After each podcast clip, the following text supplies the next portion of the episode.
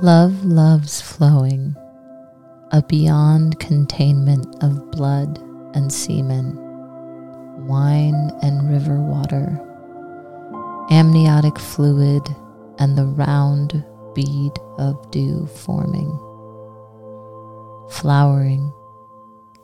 Love cannot be held long within categories. Likewise, the poetry celebrating love. You might say that love loves confusion and not be far wrong. Love is metamorphosis, rapid and radical, agile, full of vigor and levity.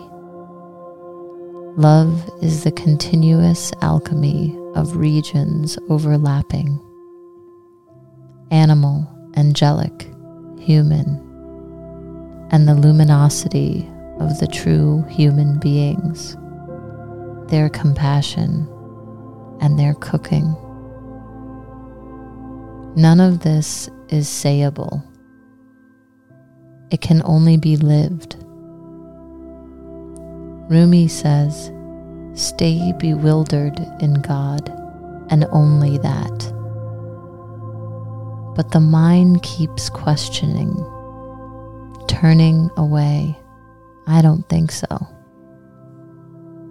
There is strong resistance and fear and academic distancing in the rational precincts, which tend to mistrust any boundary dissolving, beauty relishing, ecstatic honesty.